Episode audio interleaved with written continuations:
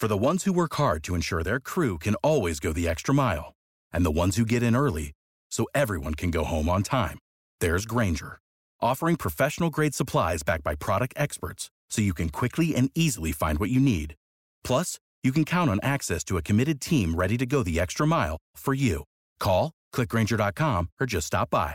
Grainger, for the ones who get it done.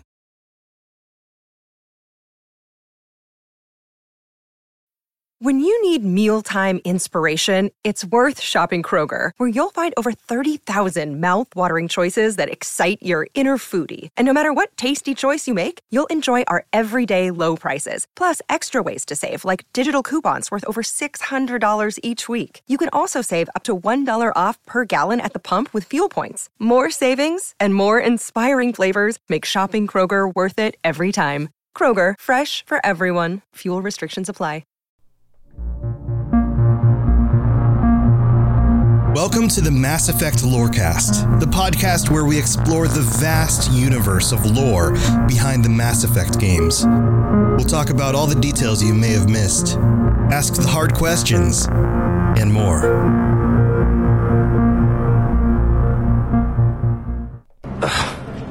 You have got to be kidding me. Therefore, as a faithful servant of the Enkindlers, we too must serve the Reapers. You big, stupid jellyfish. You know, I support religious freedom for all species, but that's just crazy. Welcome back, everybody, to the Mass Effect Lorecast, um, and thank you for the reminder in the uh, the Discord channel to use that quote. Um, oh, who was it? I'm trying to look through. Uh, who was it that reminded me to do that? I should have thought thought of this as this was happening. Uh, it was uh, Nikki Chu on Discord Thank you for that reminder, Nikki. That was awesome. Um, that's a great quote.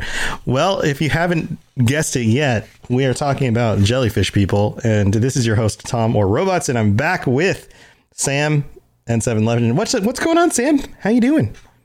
I'm doing pretty well. Uh, excellent recommendation to Nikki for that that clip because that is going to be perfectly relevant uh, numerous times throughout this episode.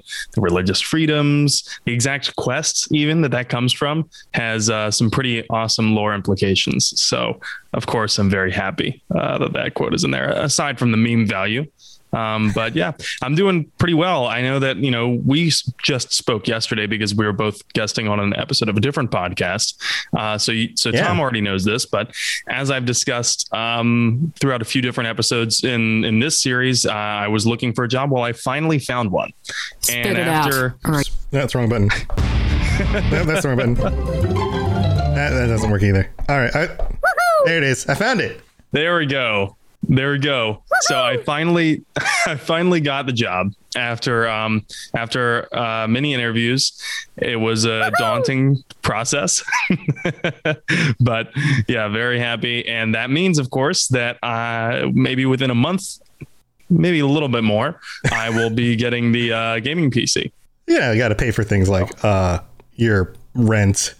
Yes, like rent and nom noms. Yeah, yeah. Well, congratulations. Sure stays on. Yeah, that's thanks. awesome. Congratulations. Um, yeah, I'll be excited to play some PC games with you and introduce you to that that side of the world. And of course, we've got my Xbox Series X now, so I can play Xbox games with you on there as well and man it's going to be awesome this is going to be super fun but um let's let's dive into our topic for the day we're talking about not only the jellyfish people, the Hanar, but also the Drell. This is kind of a double double race episode because they don't have as much info as some of the other races, right?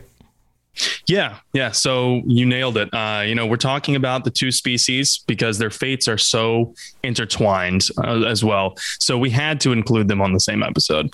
Um, they're both pretty unique to the Mass Effect universe, and one of them is the source of many in-game jokes.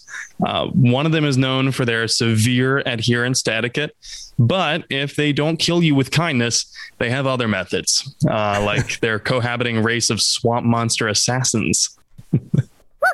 Yeah, sounds fun. I wish the Drell sounded like that. That'd be amazing. yeah. well, they don't. All right. Well, let's kick this off. So, um, so where do we start? So, we're going to start as always uh, with a couple of idiomatic expressions that I think are perfectly relevant to each of these. And this is the first episode where we've done two. So this structure is going to be a, a little bit different from previous episodes on the races. And uh, so for the Hanar, I think the best phrase to describe them is to stand on ceremony.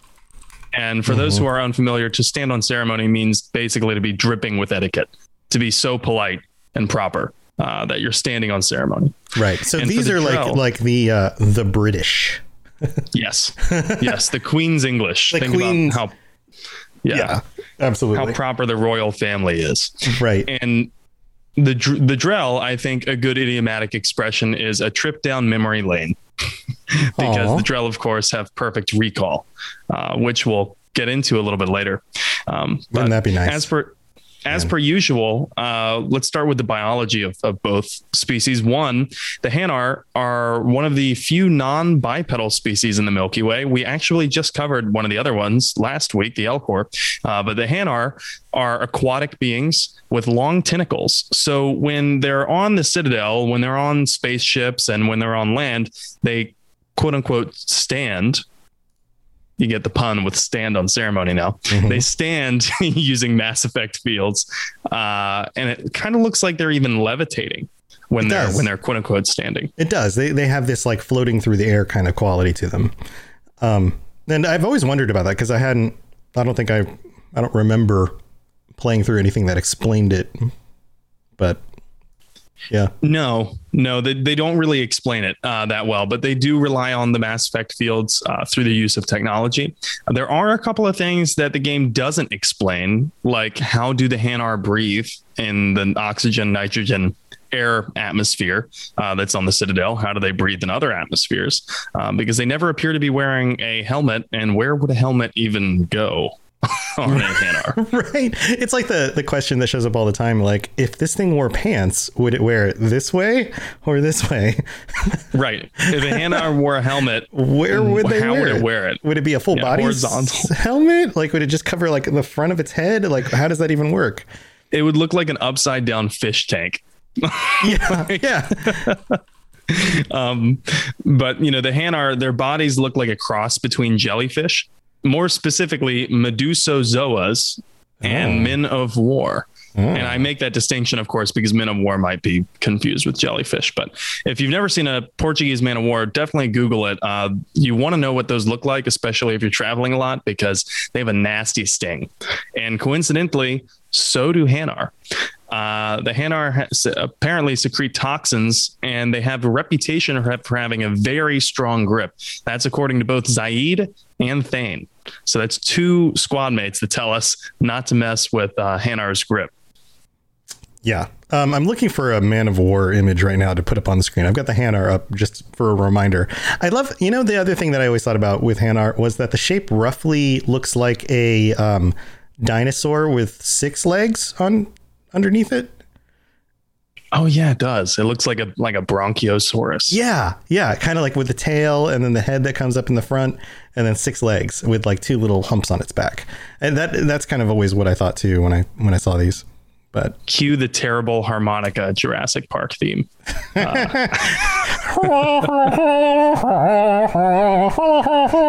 that's my uh, harmonica impersonation they're magnificent. Um, they are bio, bio, biologically genderless. This is kind of uh, an inference that we have to make because there's no allusion to Hanar's gender in the series. They are all voiced by the same person.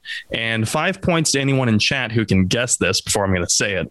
They are all voiced by Mark Meer, oh. the voice of oh. Commander Shepard, male Commander Shepard. Hmm. Uh, so that is uh, a pretty interesting thing. And I think that probably comes from a budget thing because you only have yeah. to pay one person then. Yeah. Um, yeah. That's those are conversations you have with voice actors when you get them on. You're like, Hey, uh, you're going to do this character, but we know you have some diversity in what you're able to do. Could you voice this character? And they, yeah, I can do something for that. Okay, good. We'll just, we'll knock that out with some of your extra hours that are left over at the end what's funny to me is that the clip that we played at the beginning, the "You Big Stupid Jellyfish," that is Mark Meer talking to Mark Meer. right. Uh, right. So, and there's a lot of different instances of that because he also voices all of the Vorcha, which he said was pretty damaging to his voice because he had to do it with like a like a mouth half full of water. Um, but I digress. Uh-huh. Uh, let's get back to the Hanar. Uh, interestingly, it seems like they can breathe, uh, but there's no, it's not explicitly explained, like I said. Um, my guess is they use technology to accommodate them. If the writers wanted to, you know, explain that through writing magic, that's the way that they're going to do it. Mm-hmm. Um, mm-hmm. There's also another unexplained byproduct of having evolved from the home, from their home world, Kahje. Uh, the, that planet is completely covered in clouds. And it's because its powerful white star is beaming at Kahje.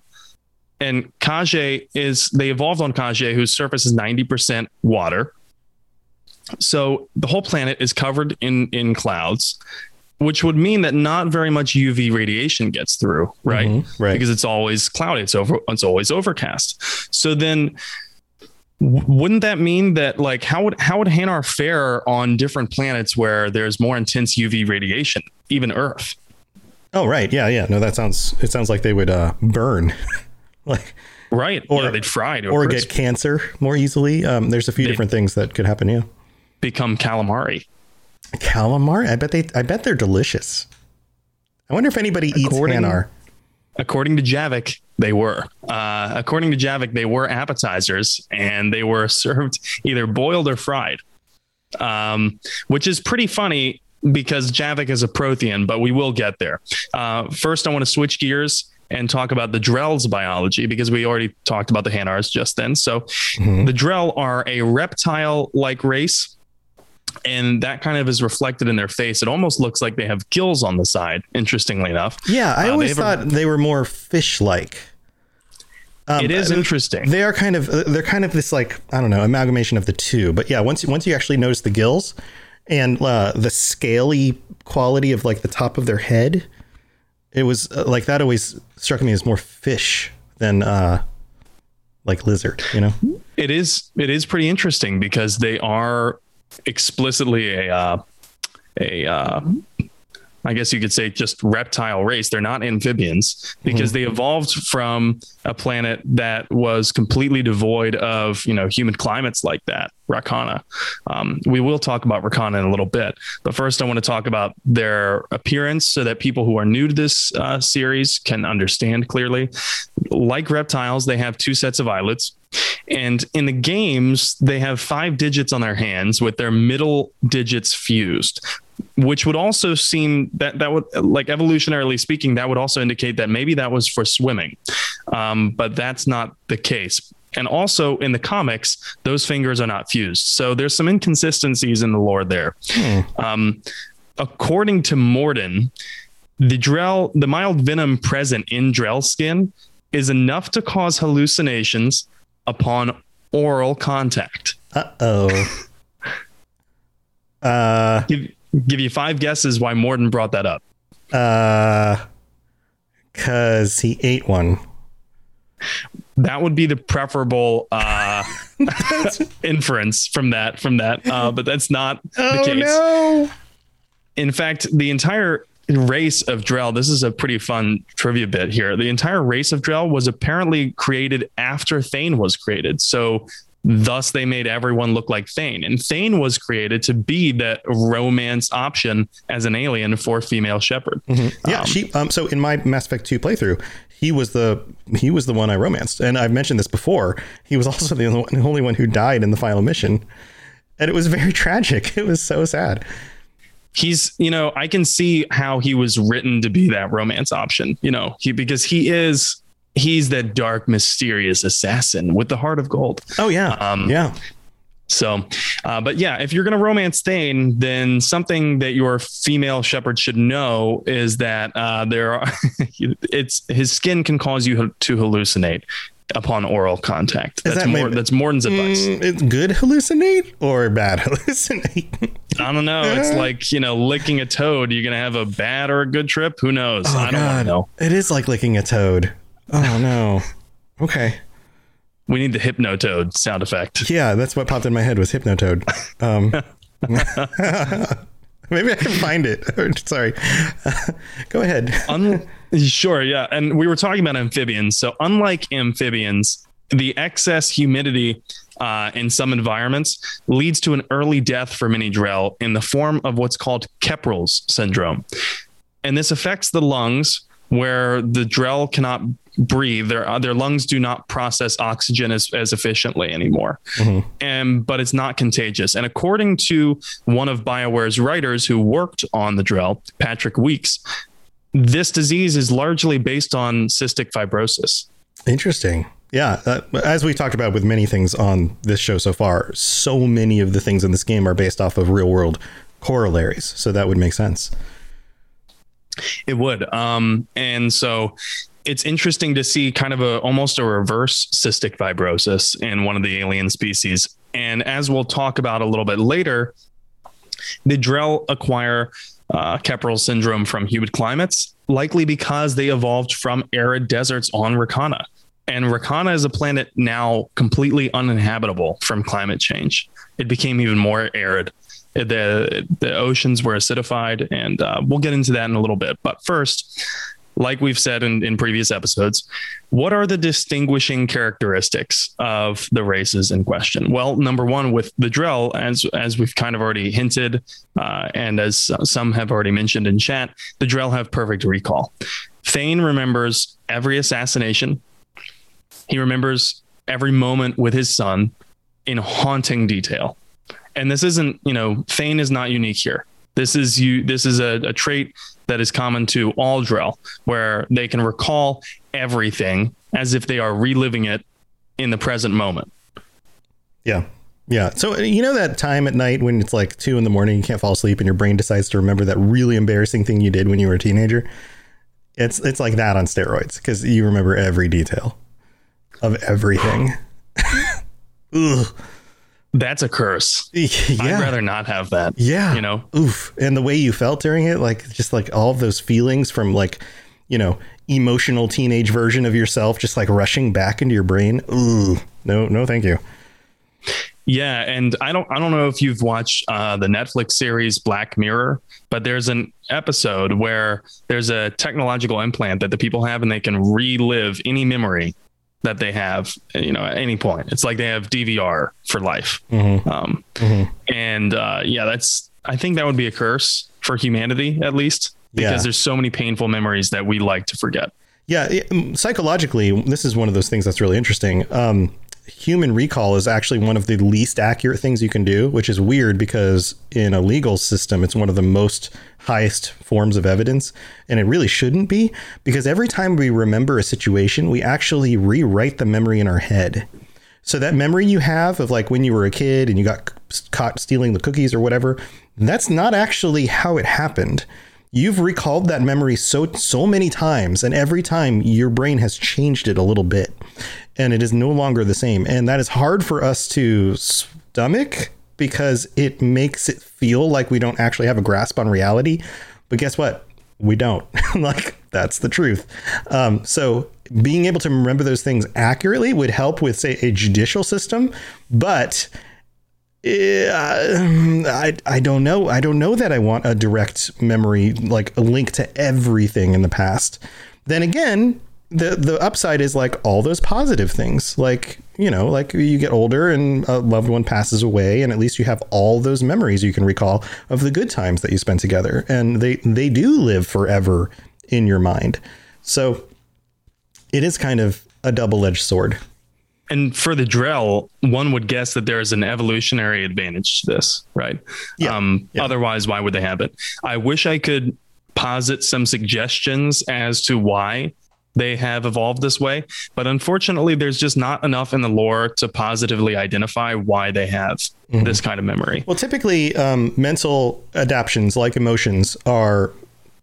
It's theorized that they were evolutionarily advantageous in order to mold our behavior. So, if you do something that's dangerous and you feel scared, then you're less likely to do it again in the future because you were scared. If you do something that is positive and you get a positive feeling from it, then you're more likely to do that thing. Um, and that's the foundation for emotional reaction. That's why other mammals look like they have emotions because they do. Like when your dog is actually happy or sad, like it is. It's it's very similar to a feeling that we would feel just in a dog version, right? Um, something like memory, I would assume, works in a very similar kind of way in that it helps mm, uh, model our behavior moving forward in ways that are evolutionarily advantageous. And so we have that ability. Now, why it would be even stronger than our ability to remember things and more accurate, I don't know. Maybe they just have a longer development cycle where that was something that became very crucial. Maybe they lived in a very dangerous environment where they had to memorize their ways through the environment in like very specific detail to make sure that they survived. And so that became something that got passed on. It could it could be any of those kinds of things. I think it could, and I wonder how it plays uh, into their new homeworld, which we'll get into in a little bit. It's interesting with his memory. Thane almost appears apologetic to Shepard because he's he he understands very well that Shepard does not have the same kind of memory. Um, so that is definitely one of the distinguishing characteristics of the Drell. Mm-hmm. Uh, for the Hanar, there's no uh, there's no question about it. Their distinguishing characteristic is they are excessively polite when they're speaking, uh, specifically to other races, uh, and everything must be proper. They literally never lose their cool, even when they want to kill another being. They speak about it very cool and very collected. That's awesome. I love that they they traditionally communicated with other Hanar via patterns of bioluminescence. Um, my first thought when I read that was that you know, of course they did because that's easy to animate. right, right. There's no facial animation needed there. Yeah, yeah. I I love the discussions of like, you know what? I'm sorry, but I'm just going to have to murder you now. You know, like yeah, just like. I'm, this just, one apologizes for your imminent death. Yeah, right. Like like it's just matter of fact and polite. Yeah. You know, like yeah. no hard feelings, but you no longer deserve to survive. like, okay, thanks. This one regrets your course of action has led you to this end. right. Like just like, all right. yeah. yeah. It's yeah. And uh so they they communicate via patterns of those bioluminescence. And obviously, other species can't really read that. So they need help from technology to translate that. My guess is something embedded in the Omni tool. Um, and the Hanar, speaking of speech, they have two names. So they have a public one, a face name, and they have a private one, which is what they call a soul name. Mm. And the only their family members and very closest confidants ever learn the soul name. That's something that they don't tell anyone, even people they're working on missions with. And they never refer to themselves in the first person because they're afraid of appearing arrogant, which is why I was saying this one, this one, or it. Right, right. It's kind of like a Khajiit. that's Elder exactly Scrolls. what I was thinking. Yeah, of. yeah. Yep. This one, this one thinks the skooma is strong here. Would you like to share some? You know, like I would. I would love to to see like a crossover uh, between Khajiit and Hanar, like a Khajiit Hanar uh, play of of uh, like I don't know, like some some think of some uh, Shakespeare play like Hamlet, maybe. Uh, right, right. Yeah. or Romeo and Juliet uh, with yeah, Khajiit yeah. and Hanar. How this one loves you. Let this one count the ways. yeah. yeah, that'd be good.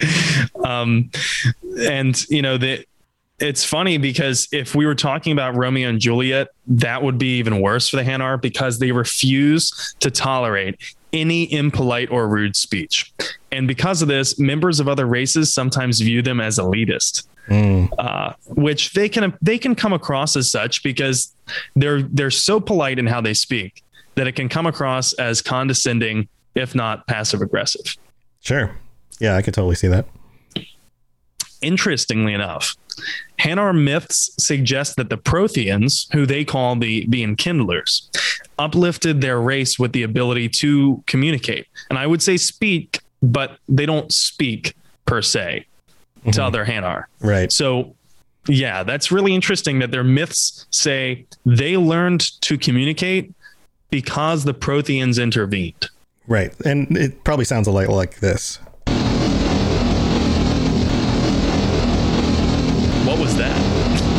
That's the, that's the hypnotoad sound. Oh, that's the hypnotoad sound. Yeah. Anyway, uh, I found it. Um, so okay, so the Protheans directly intervened in their evolution, but they didn't communicate before that. It seems like they got involved very early. They did, and in fact, Kahje, their homeworld, is covered in Prothean ruins, and that's likely the that's that has likely formed the basis for the entirety of Hanar religion. The entire or the Hanar have a holiday specifically dedicated to celebrating the gift of speech you know I, right that's that's something to behold because if they have an entire holiday with its own competitions and poetry readings associated with it that means that they really really really value the uh, the gift of speech it is they they have put it on a pedestal so to speak um, yeah no well, pun intended i mean it's evolutionarily it's one of the reasons uh, it's one of the justifications for why intelligent species are more intelligent. Like it's it's not only a sign of intelligence, it's a thing that allows us to be even more intelligent because we can share information and pass it on to others and then keep it. Um, if it wasn't for speech, we would. I mean, you can't be specific without. Speech. We speech. would not be able to pass on knowledge, you know, right. to other generations. Right. You can't. You, you never get writing without speech. You never get um, uh, social developments without speech beyond certain you know basic systems like you would find in say yeah. chimpanzees or something like that um, and we would never have perfected farming techniques which right. was like the very basis of civilization. So, you know, we could go on and I could go on about Hanar religion, um, but it's it's definitely its own topic, and I think we have more time for that after the break. All right, let's do it. Message coming in. Patching it through. I am sovereign, and this station is mine. I like the sound of that.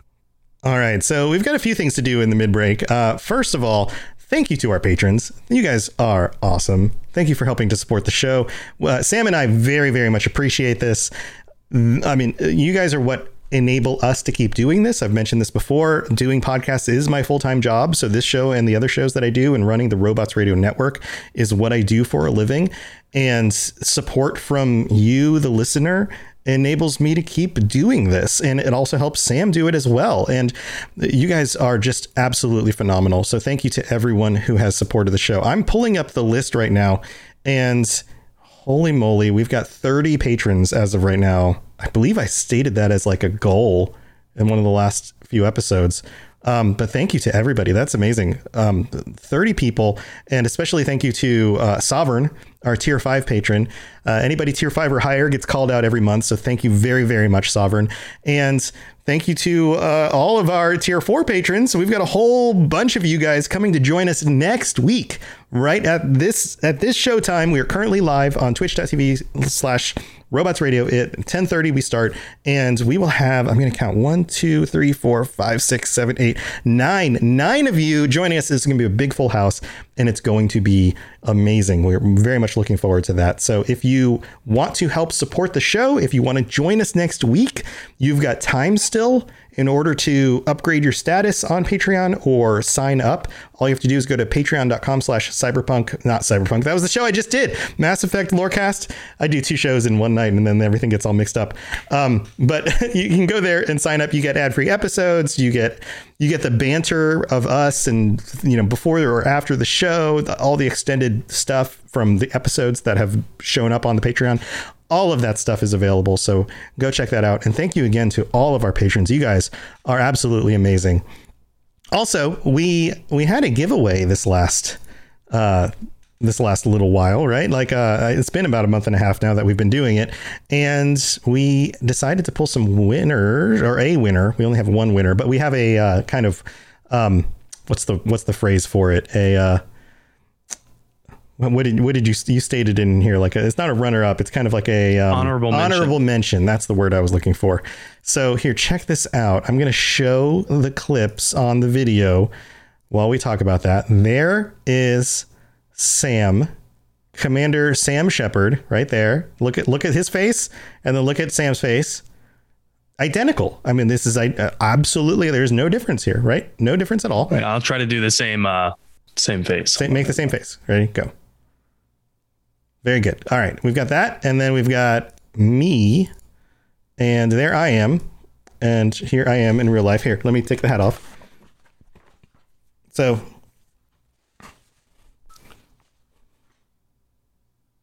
how's that look? Don't mind doing it. I got to take my glasses off too. Oh yeah. There you go. Yeah, yeah. look nonchalant, mm-hmm. like you're trying to play it cool. yeah, that's it. That's it. Um, so yeah, absolutely spot on. Uh, super spooky. I don't know how you made us look exactly like how we normally do. Um, very, very good. And our winner and is winner... Decoats. So decodes, thank so, you. Decodes, also known as auto briciation. If you're ah. listening to this, you have won the giveaway. So congratulations! Yeah, reach out to us. Send us a message on the on the Discord or on Twitter. Just however you want to private message us. Um, we'll reach out to you too. And all we really need is an email address and which type of $50 gift card you would like. Do you want one for Steam? Do you want one for PlayStation? Do you want one for Xbox? And we will send that out to you. So thank you so much for everyone who entered. And our runner up, I didn't pull the images for this one, but the runner up is Sovereign, our tier five patron. Sovereign, thank you so much. Thanks for throwing some uh, some entries in there. Unfortunately, they they weren't quite as perfect as Decoats, but you know you did a good job. So thanks for and everyone else who, who took time to make uh, versions of us. Thank you so much. All right. So we also have a uh, planet to discuss in the middle of the episode. This middle of the episode is absolutely jam packed, Sam. All sorts of oh, stuff. Oh yeah. Which one are we, we talking about? Lots of goodies. I'm pulling so it up right now. Boop. Let's talk about a planet that is perfectly relevant to both the Hanar and the Drell. And this planet, I'll give you five guesses who named it. It is called Rough Tide. one would guess that's Roll Tide? probably named by the Hanar. Uh, rough tide, rough tide, not roll tide. God roll no, tide. I, roll I tide the planet. The uh, can't stand the crimson tide. Oh uh, no, you're gonna get hate mail for that. Oh, I am. Except from the Auburn fans, they're gonna be like, "Hell yeah, brother," or yeah, whatever they say. I don't know. You'll get some mail from both places. Yeah. That's that's um, what they say. Hell yeah, brother. so I picked this planet because it is perfectly relevant to both. And let's just read the description here. It is a brief one.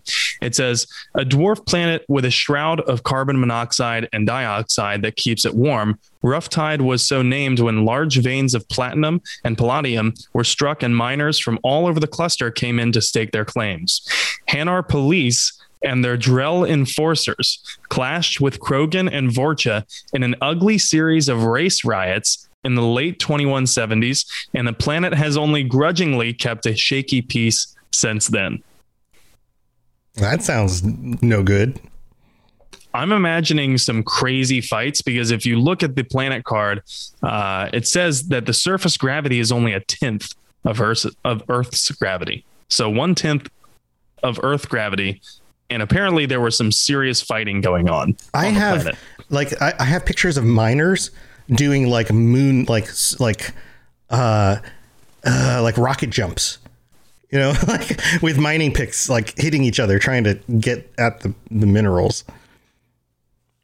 Yeah that's i'm i'm imagining the episode of futurama where they they're miners on the moon you know. Mm-hmm. Mm-hmm. they're they're whaling with harpoons. Yep yep. But yeah that's the planet all right. Well, cool, man. All right. Well, that's the middle of the show. Why don't we get back to our main topic? Here we go.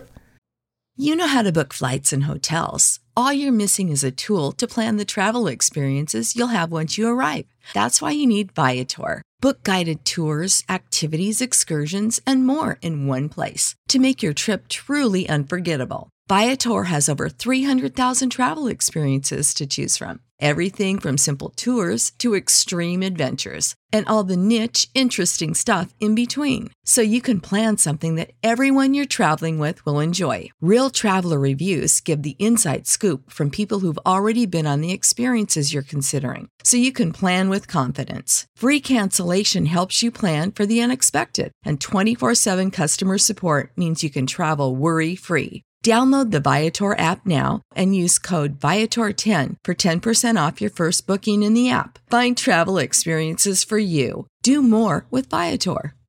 Prescription products require completion of an online medication consultation with an independent healthcare provider through the LifeMD platform and are only available if prescribed. Subscription required. Individual results may vary. Additional restrictions apply at lifemd.com. Read all warnings before using GLP 1s. Side effects may include a risk of thyroid C cell tumors. Do not use GLP 1s if you or your family have a history of thyroid cancer.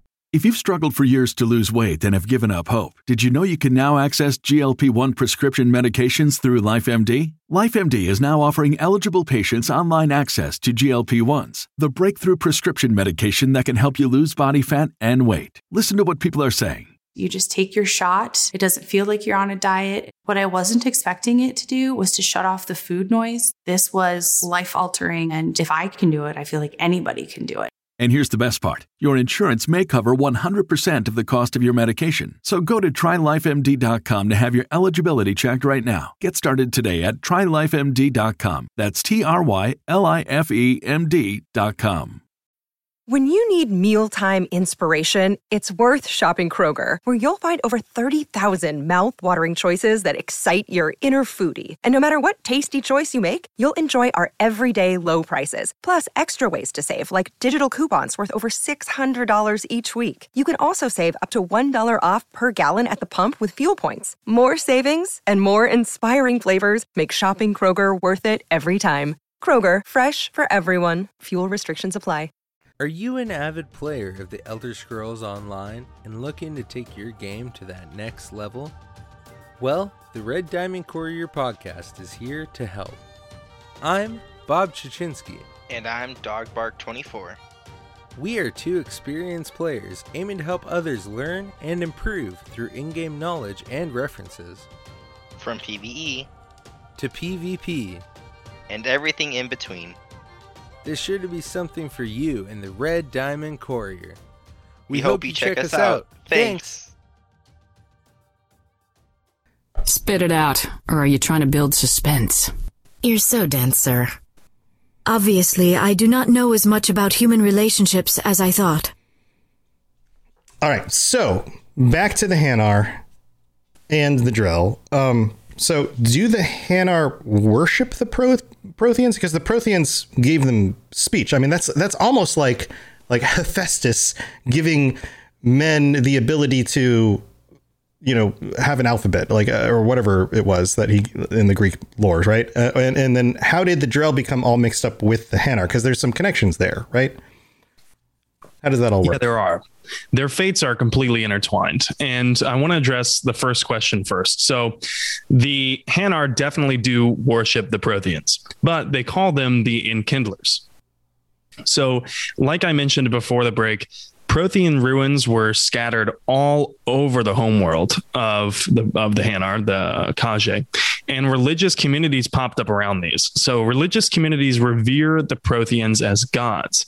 And this is really the one topic, it seems, that's capable of making Hanar break social conventions and quote unquote disturbing the peace.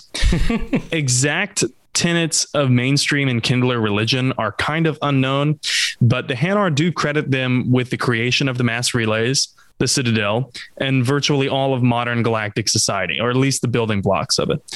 And of course, this spoilers, uh, of course, this isn't true. And when confronted with the truth that the Protheans did not create the mass relays, create the Citadel, that it was actually the Reapers, they react like you would expect total denial.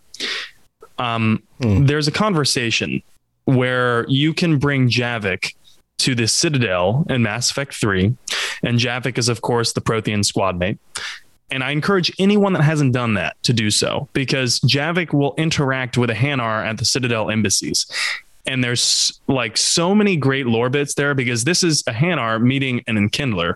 Mm-hmm. And so there's this Hanar is seeing their god in the flesh. Yeah and there's some extreme cults of enkindler religion where they where they think that the enkindlers are are there's going to be a second coming of the enkindlers and they're mm-hmm. going to wipe uh, all of these sinners off the face of the earth you know? Um, there's one cult that preaches total fire and brimstone that way considering all organic life to be flawed and sinners and you know the enkindlers will return and yada yada yada. It sounds a lot like uh, some sects of Christianity expecting the the rapture and the second coming. Um, right. And we should, I guess, take this one specific detail, uh, maybe with a grain of salt, maybe not, but it's according to Mass Effect Andromeda Annihilation, um, which the author coordinated greatly with BioWare to make, and you know it, that makes it uh, basically, I, I, guess, virtually canon. Uh, the Hanar do have these extreme cults, and like I mentioned, religion is one of those topics that can push a Hanar to the edge of protesting, which for Hanar is a big move. So, yeah. more than just the preacher in Mass Effect 1, I think we all are acquainted with that preacher. More than just that preacher, some Prothean dig sites are picketed by Hanar who want their holy sites to remain sacred and untouched. Wait, wait, do they do they wind one of their little tentacles around like a, a picket sign? I'm imagining that they do that, or they use like Mass Effect fields to levitate the signs, or they or they create like a like a some sort of bioluminescence in shapes of words, like floating in the air or something. I don't know. Hell no, these ones won't go. yeah, right. Absolutely. so, uh, yeah, that's they they do though that that's canon. You know, they have protested these Prothean dig sites and they want them to remain untouched. Mm-hmm. Um, as I mentioned earlier, the Protheans considered the Hanar to be appetizers. so they considered them to be, you know, best served boiled or fried. And so that's why I said it was it was funny because Javik actually tells us that. And then Javik can potentially meet a Hanar mm-hmm. in real life, well, in the game in real life, right. in real time. And they're like, oh, you know, our God. And he's like, you know, cool, a bloomin' onion. right. Why would you teach the food to talk? I, that's the confusing thing. Yeah. And I think it goes back to the differential that we we made sure to uh, enunciate in the Protheans episode, where Prothean was both the name of their race and it was also the name of their empire. Right. And of course, there were several different races engulfed into the empire. Right. So I'm thinking, what if the race who put all of the Prothean ruins on Kashyyyk is not the same race that Javik is, but mm-hmm. they are part of the same empire right. Prothean and, and we've talked about this too before. Like just because human is a race doesn't mean that some humans believe something and some other humans believe something else. You know, like if we were if we had the ability to evolve something that we eat into a an intelligent species because we just wanted to, there there might be some humans who do that.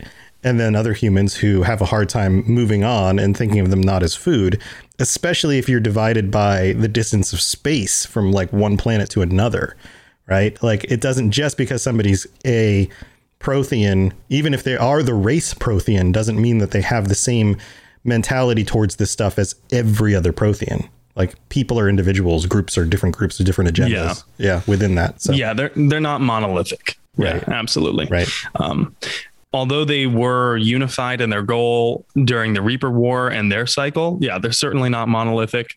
Um, and you know, it's funny uh, on the topic of religion because although the traditional Drell religion is polytheistic, almost all of them are deeply spiritual, and so they believe in some kind of soul and body harmonic connection where if you do some things that please your body but displease your soul, then you will become disconnected. And it's also it works vice versa. If you do some things that please your soul but displease your body, like you are slovenly, then you will become disconnected.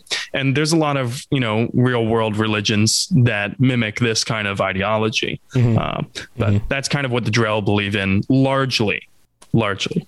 Okay, so how did these two get intertwined? How did the dwell, the dwell, the Drell and the Hanar uh, get connected. So here's where it gets interesting because some Drell actually believe in the Hanar Enkindler religion. And as you said, how did they come to learn about it? Well, the answer to that question lies in a social agreement called the Compact. And the Compact is critical to understanding Drell's history. The Drell were a very advanced civilization, and like I said, had their own uh, had their own homeworld named Rakhana. Mm-hmm. But the problem was that they expanded too quickly for Rakhana to handle. Starting around the 14th century of our current era, the Drell's rapid industrial age began ruining the planet's climate, acidifying its oceans, ruining any possible farmland, and making all the necessary resources way too scarce for a burgeoning population.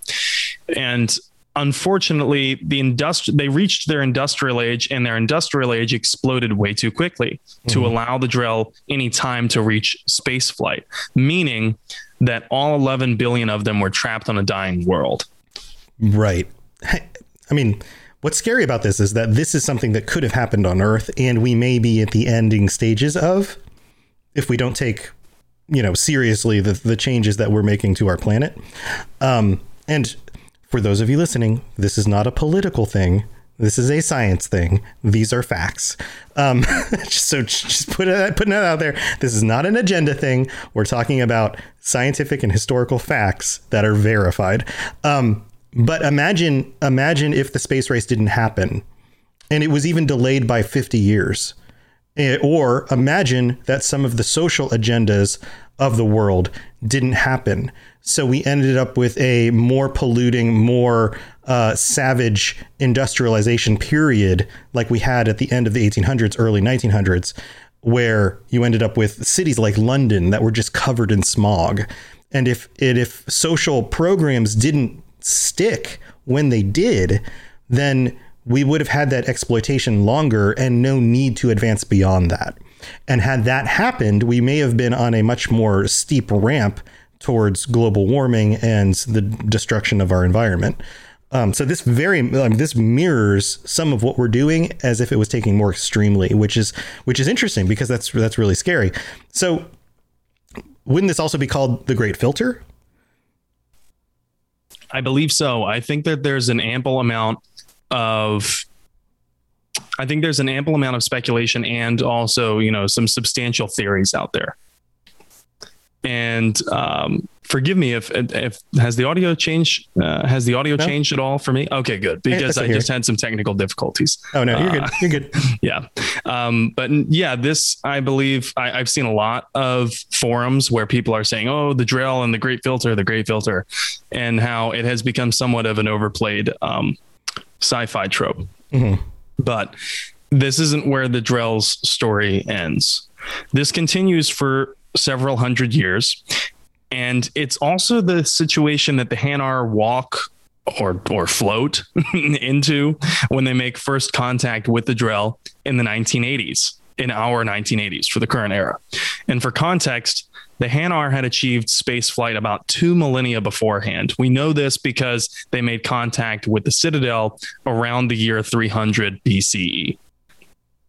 Okay. Um, so they make contact in the 1980s. They notice that the Drell are in a dying world and they don't they have not achieved spaceflight. And instead of the hum like humanity's sci-fi trope war of the worlds, you know, scary advanced aliens come in and blow us all up, the Hanar take it the opposite way. The Hanar spend the next 10 years launching a massive race against the clock rescue effort to taxi the Drell off of Rakhana and to Kahje before they're projected like doomsday, which was 2025. Wow. So in about three and a half years from now. Wow. That's, that's really cool. I mean, uh, can you imagine? I can't imagine humanity being okay, even if we were in the dregs of like an overheating world and a lack of food and those kinds of things. How many people wouldn't trust an alien race, especially one that doesn't look humanoid, to come and save us from something like right. that? Well, as I understand it, it wasn't like they had a choice. The consequences were dire. And oh, and I bet I bet some people constant wars. Yeah, I bet some people decided to stay, like just would not accept it and planted their flag in the ground and said, "Well, this is my home and I'm going to starve here and if that's what happens, that's what happens." And that is that is what happens. Um, you know, perhaps uh, I'd like to kind of examine just why the Hanar did this. And I would think that it's because of the knowledge of the Prothean intervention in their cultural uplifting, mm-hmm. learning speech, that they felt it was their collective obligation to step in, intervene, and rescue the Drell. A pay it forward kind of thing. Right. Yeah. Right. Or perhaps it just gave them the justification to say, you know, intervention isn't bad. Mm-hmm. Sure. Yeah. Um, because I'm sure that there were some Hanar that said, you know, should we be meddling like this? Um, but all they needed to do was point to their own history and say, okay, you know, another race intervened on behest of us and it worked out pretty well. In Right, fact, right. we have a whole, whole holiday about it. Um, so, in total, over the 10 years, about 375,000 Drell were saved. That's a very I'm- small percentage It is. and I would imagine billion. I would imagine part of this is because, like you said, some people did not want to leave. Some Drell did not want to leave. Yeah. I imagine the other reason is because the Hanar never had a large navy. The Hanar didn't have a Turian sized navy that they could, you know, flock, you know, huge groups of people off of planet with. And the other thing is that the rest perished. The rest of the Drell died Mm-hmm. in Mass Effect 3, at the time of Mass Effect 3, there are still some pockets of Drell numbering in the hundreds, like very small pockets of Drell, who are still somehow surviving on Rakhana. But all the rest of them are either in, you know, uh, interstellar space or they are on Kahje. And so to repay the debt of their rescue, the Drell enter a social contract called the Compact, where they agree to do the tasks that the Hanar find too difficult. I put too difficult in quotes for a purpose. Effectively, hmm. this meant that the Hanar now had a servant class. And for whatever reason, most Drell resent that characterization. I know that some Drell servants become, quote unquote, like family to their Hanar masters, even learning their soul names, which is a big deal. But come on, you know, maybe facing the reality that Kahje isn't their world is painful. They supposedly have a choice to refuse being called to service, being called to become a servant of any Hanar. But it's not exactly like social influences aren't at play here. As Thane puts it, being requested to serve is an honor. That would indicate to me that if someone refuses to serve, they are viewed as ingrate, ungrateful, you know, Right, right. Um, and perhaps become an outcast. Right. Which seems indoctrinated. it seems like one It of those things that you are taught to this is the social status. This is this is what is regular because we define it to be so because we are the Hanar. And and they are so polite, right? So this is an honor for you. Like that's the way they would probably present it, right? Like yeah, that's you know, I also did the math on this. Um so the uh how many survived? The uh 375,000 is roughly 0.00002% of the population of eleven billion, And this is this is one of those things that we as humans have a hard time, you know, conceiving of. Billion, that's 11 with 9 zeros, right?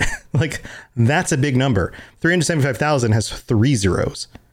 Those are very different numbers. This isn't 11 million to 300. No, this is 11 billion. So that's roughly one metro area. 375,000 is a small metro area. Oh yeah, like in our um, in our current on our think about our current planet, we have seven and a half billion people. That would be the equivalent of a a city of about I don't know two hundred and fifty thousand people surviving, two hundred and something thousand people, like percentage wise. So that would Yeah. be like, I mean, heck, I live in Florida. Like I I have to drive an hour in order to get to a city that small.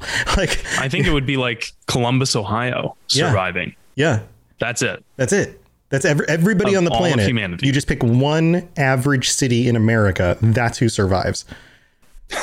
You mean it's all Ohio? Always has been. Always has been. Yeah, that's it. That's it. Um, yeah, that that's what it would be like. That's so that's think about how devastating that is to the Drell who do survive. And then you kind of get the right perspective, I think, because Thane puts it pretty nicely to us, perhaps out of a desire again not to appear appear ungrateful, but other Drell aren't so forgiving about their status as a client race.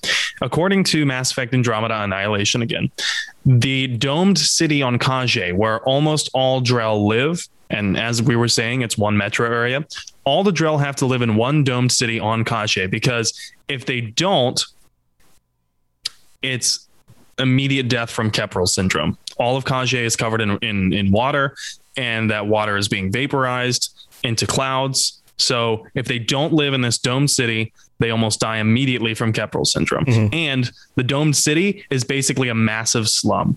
So it's either live in the massive slum that is riddled, riddled with crime and poverty, accept the call to service, die from Kepral syndrome immediately, or get off the planet, get the hell out of there, and make a living somewhere else somehow. Right. Those are the right. options. in a universe that's not designed for your species. Yeah. And those are the options. That's it. Yeah. That's rough. Um, and you know, with 375,000 people, it, I think the Drell would be lucky to have a Citadel embassy. You know, it's Oh, not yeah. like they're going to have their own political clout. No, I mean they don't even have their own planet, let alone, you know, planets or you know, multi-planet spanning race of intelligent people. Like it's yeah, it's a very very small population compared to all of these other races that are movers and shakers in the universe. Right, right.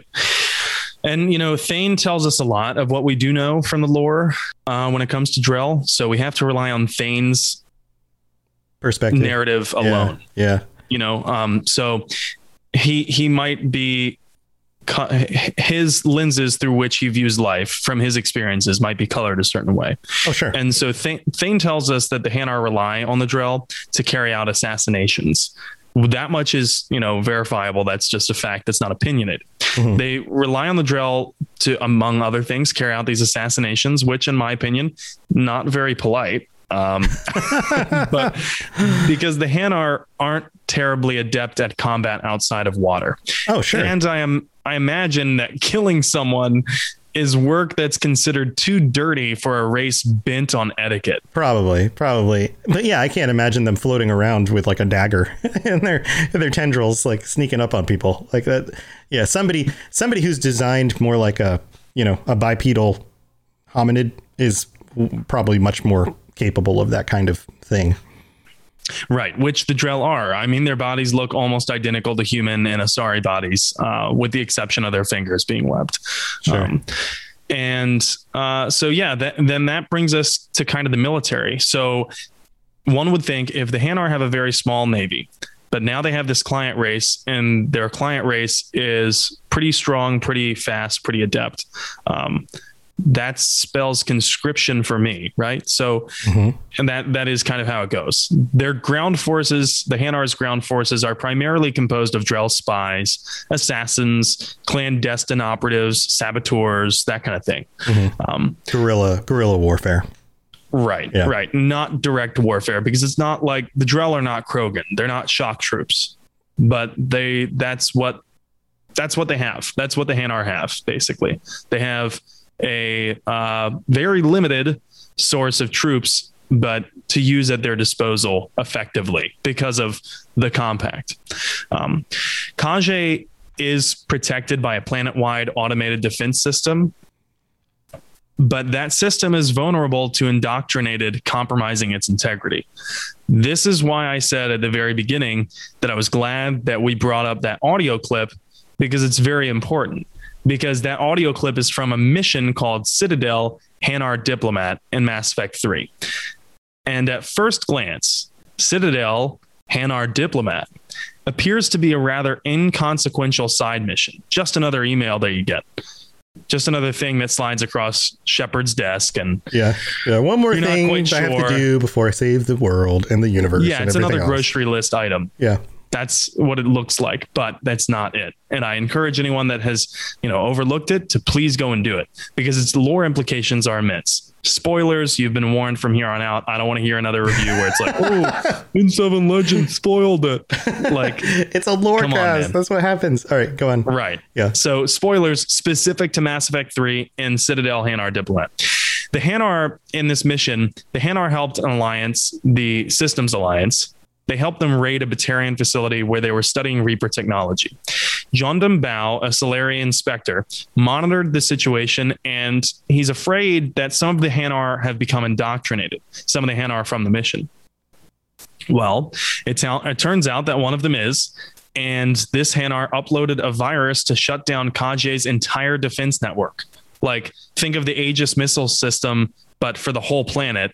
Yeah. And now it has been shut down. And Yeah. so the Reapers are just going to, like, you know, cakewalk through. Um, that would spell the end of the Hanar and also the end of all Drell, basically. Yeah, both both races. Here's uh, where this one gets interesting. If you didn't recruit Kasumi, then Shepard has to choose ultimately between res- rescuing Bao, who at the apex of this quest is getting strangled by another indoctrinated human, or Shepard can choose to stop the upload. If the if the upload of the virus is stopped, then Kahje is saved, and the Hanar dedicate Drell combat specialists to the war against the Reapers to repay the favor of saving their entire homeworld. If you choose to save Jondum Bao, all of the Hanar are killed, their homeworld is decimated, and they can't dedicate anything to the war effort, and basically all Drell are dead. that's yeah, that's total bummer. That's uh that's no good.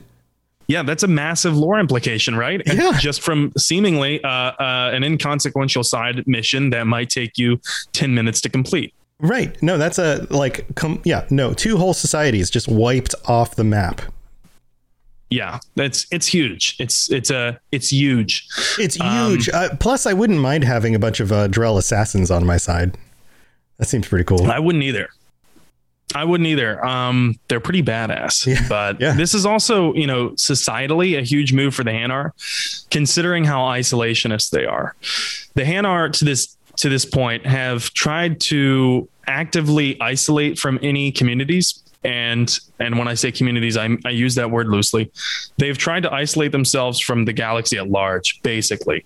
Because how many worlds have they colonized? When you look at the Hanar, I think that there's only three or four different worlds where they actually have Hanar living there. Part of that is probably because of the unique circumstances they need to survive. You know, um, part of the other reason is probably because of gravity. They evolved in water. They probably can't handle much gravity without excessive use of technology.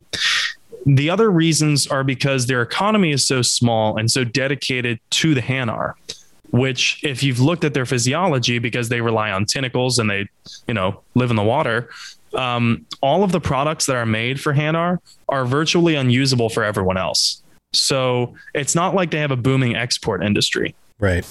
Right. That makes sense. They are kind Yeah, of and- isolated when it comes to all of that. one would wonder to uh, how the Drell have adapted. One of the w- ways that they adapted was by getting these implants in their eyes, which actually allow them to see the bioluminescence that Hanar uh, put out. So the uh, byproduct of that, I think Thane tells us, is that he sees ultra some things on the ultraviolet spectrum as a silvery color, but he cannot tell the difference between dark red and black. Weird. It is. It is So- weird. Um, So okay, so in ultraviolet infra so it shift it's almost like it shifted his spectrum up. Yeah. Because it removed the low end of the spectrum but increased the high end of the spectrum. It did. So instead of extending the spectrum up, it shifted everything. I wonder if he sees colors color shift like if you were playing in Photoshop and you just shift the hue and it like all the colors just move in a direction. Yeah, I wonder if Asari's skin tones look more indigo to Yeah, him. Yeah. Like all of them look more indigo. Yeah. Who knows? Um, That's really interesting. but yeah, that's kind of like that's that's how isolationists the Hanar are. So dedicating their Drell combat specialists to the war uh, is a big move because they don't really get involved in wars that don't concern like directly them.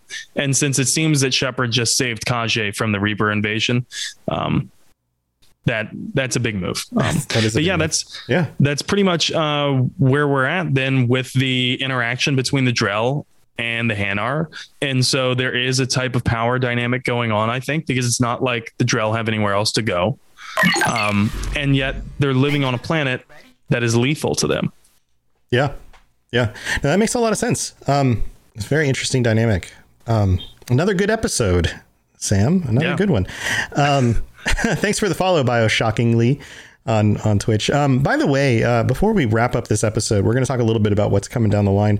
Um, thank you to everybody who has shown up to join us live. Uh, really, really appreciate it. Um, we've got currently, at least from what I can see, 17 of you watching on Twitch and three three of you watching on YouTube. I would love to. I love all the comments. I love reading everybody's thoughts because everybody has different experiences, especially when we're live. And to get your feedback live as we do this is awesome. So I would love to hit like 30 concurrent you know viewers for the live shows. So that's kind of my goal. So if you have the opportunity to join us on sunday nights starting at 10.30 p.m eastern 7.30 pacific then uh, please do so. We'd love to have you come join us. And this is all about building community and nerding out with you guys about the things that we all love. So i'd love to see more of that. But um yeah wonderful episode. This is uh, i didn't realize there was as much uh, detail in some of this.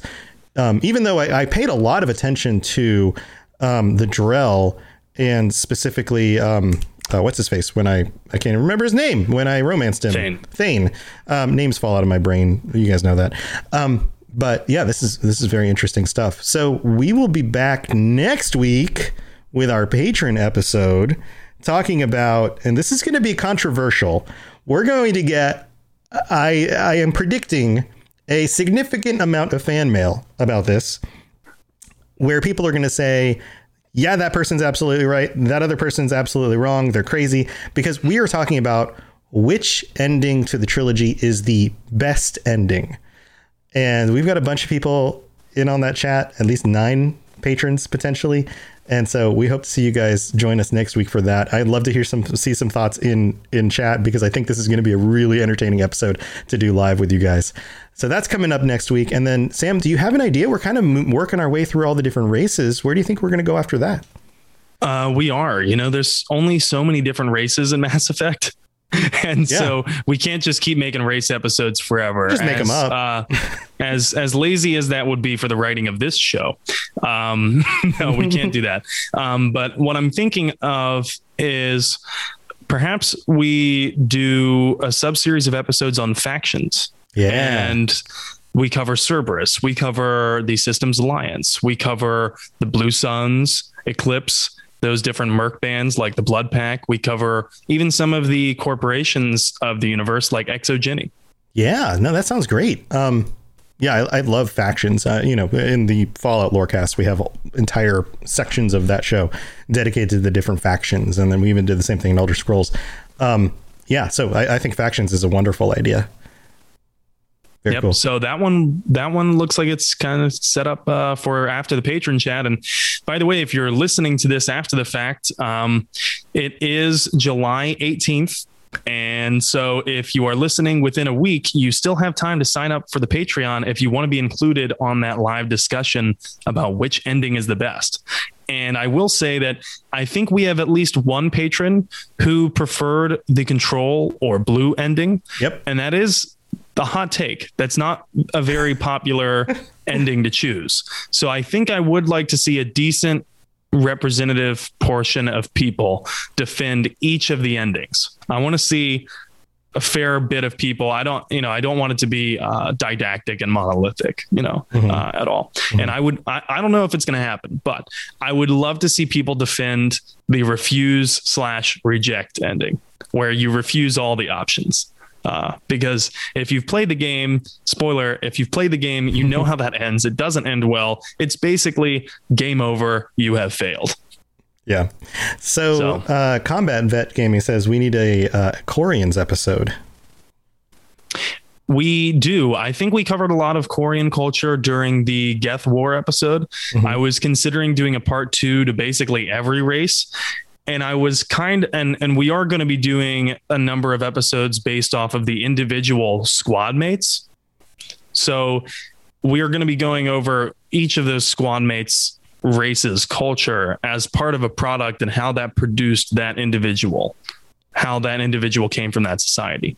Um, yeah. For example, how Tali was influenced by Quarian culture and so I think those two things are inextricable. So I was either considering doing a part two to to some races like the Batarian episode. We spent a lot of time talking about how the Batarians uh, are kind of they get a bad rap, um, but we we didn't have enough time basically to talk about Batarian culture, Batarian religion, government, that kind of thing. Um, so uh, yeah, we'll be coming back to some of that too. stuff too. So yeah. uh, yeah, I'm, I'm, we've got so much to cover still. So we've got, you know, believe me, we're not going to run out of any any topics anytime soon. So, um, plus, there's always, I mean, there's always other angles to look at this stuff too. Like there's the just here's the information, but then there's questions and theories and all sorts of other things that we can cover over time.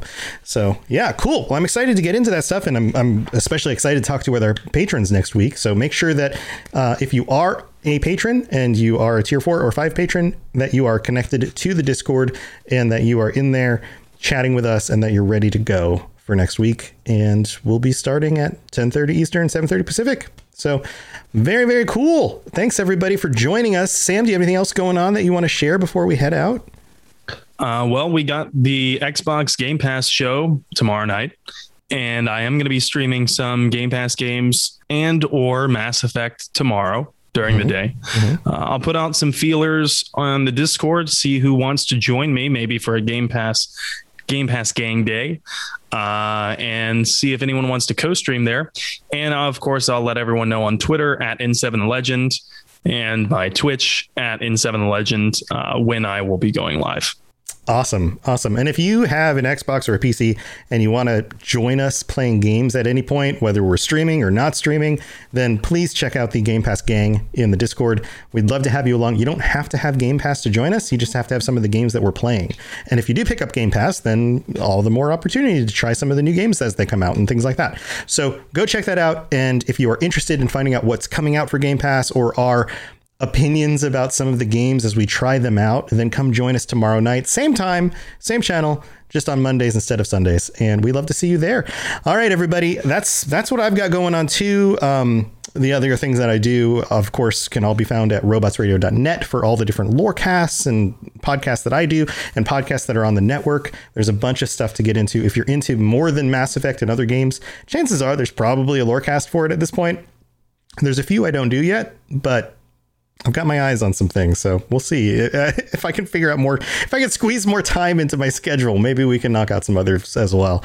Um, also, if you are interested in starting your own podcast and you want some help doing that, and you want to be associated with the Robots Radio Network and get a real jump start on it with some really great ideas, some instru- instruction on how to do it technologically, and also you know formatting your show, and then also marketing your show to make sure that you have an audience. These are all things that I help other people out with, and it's part of the Robots Radio Rocket Club. You can learn more about that at robotsradio.net as well. Um, if you have an awesome idea for a show and you are a creator that wants some help with that, I would love to work with you. We've got some awesome creators. We meet every week and we all help each other out. So come check us out for that. And that's all we got going on for this week. Thanks for tuning in, everybody. We will see you again next week or maybe even tomorrow night. All right, guys. See you later. Thanks for tuning into the Mass Effect Lorecast. We'd love to hear your opinion and thoughts on the lore of Mass Effect. Reach out to us on Twitter at Mass Effect Cast or check out the Robots Radio Discord. Also, you can send us an email at masseffectlorecast at gmail.com. Hey, I'm Pylon. And I'm Doc. And if you've ever played an Elder Scrolls game, you've probably used UESP.net to help you find information about a quest, dive deeper into lore, or really learn anything about the Elder Scrolls. But did you know we have a podcast too? Every week we bring you the latest in Elder Scrolls news, dig deeper into topics surrounding the game, and have a ton of fun while doing it. You can find us on your favorite podcatcher by searching the unofficial Elder Scrolls podcast. Can't wait to see you all there. Have you ever wondered how deep the Elder Scrolls lore rabbit hole goes? Have you got a grasp of the basics and want to find out more about the universe? Written in Uncertainty is here to help you. We'll be mixing in philosophy, theology, and whatever other theory is useful with Elder Scrolls texts to untangle some of the biggest questions in the series, like what are dragon breaks, how does Chim work, where did the Dwemer go, and more. Check us out at writteninuncertainty.com or find Written in Uncertainty on any podcatcher. Thanks for listening and catch you later in the grey maybe of Tamriel.